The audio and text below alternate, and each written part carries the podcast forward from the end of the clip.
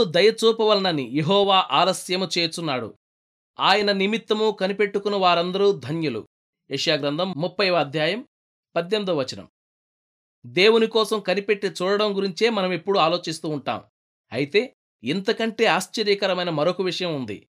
దేవుడు మన కొరకు కనిపెడుతూ ఉండడం, ఆయన మన గురించి ఎదురు చూడడం, మనం ఆయన కోసం ఎదురు చూడడం ఒక నూతనమైన నిశ్చయాన్ని, ఉత్సాహాన్ని ఇస్తుంది. మన నిరీక్షణ వ్యర్థం కాదన్న ఓ గొప్ప నిబ్బరాన్ని మనకిస్తుంది. రండి, ఇప్పుడే మనం నిరీక్షణ ఆత్మతో దేవుని గురించి కనిపెడదాం. అసలు అదంటే ఏమిటో తెలుసుకుందాం. తన పిల్లలందరి కోసం ఆయన ఊహల కందనంత మహిమాన్వితమైన ప్రయోజనాలను ఆశించి ఎదురుచూస్తున్నాడు.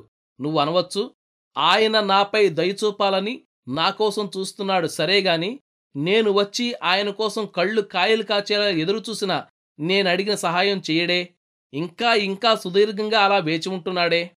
దేవుడు ఎంతో అనుభవం గల తోటమాలి. ఆయన తోటలో పండే ప్రశస్త ఫలాల కోసం ఎదురుచూస్తాడు. వాటి కోసం చాలా కాలం కనిపెడతాడు. కాయలు పళ్ళు అయ్యేదాకా వాటిని కొయ్యడు. మనం తన ఆశీర్వాదాలను అందుకోవడానికి ఆత్మీయంగా ఎప్పటికి సిద్ధపడతామో ఆయనకు తెలుసు. ఆ ఆశీర్వాదాలు ఎప్పుడు మనం దక్కించుకుంటే అవి మనకు శ్రేయస్కరంగా ఉంటాయో ఆయనకు తెలుసు.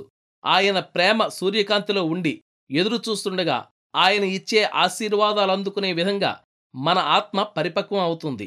ఇది ఎంత అవసరమో, శ్రమల మేఘాలు ఆవరించిన వేళ వాటి నుండి కురిసే దీవెనల జల్లుతో తడవడం కూడా అంతే అవసరం. ఒకటి గుర్తుంచుకోండి, మీరు ఆశించిన దానికంటే ఎక్కువ కాలమే దేవుడు మీకోసం ఎదురుచూస్తాడు. మీ దీవెనలు రెండంతలు అయ్యేందుకే ఎదురుచూస్తాడు. దేవుడు కాలం సంపూర్ణమయ్యేదాకా దాదాపు నాలుగు వేల సంవత్సరాలు ఎదురుచూసి అప్పుడు తన కుమారుణ్ణి ఈ లోకానికి పంపించాడు. ఆయన మనకు సహాయం చేయడం కోసం వేగిరపడతాడు. సమయాన్ని మించి ఒక్క ఘడి కూడా ఆయన ఆలస్యం చేయడు.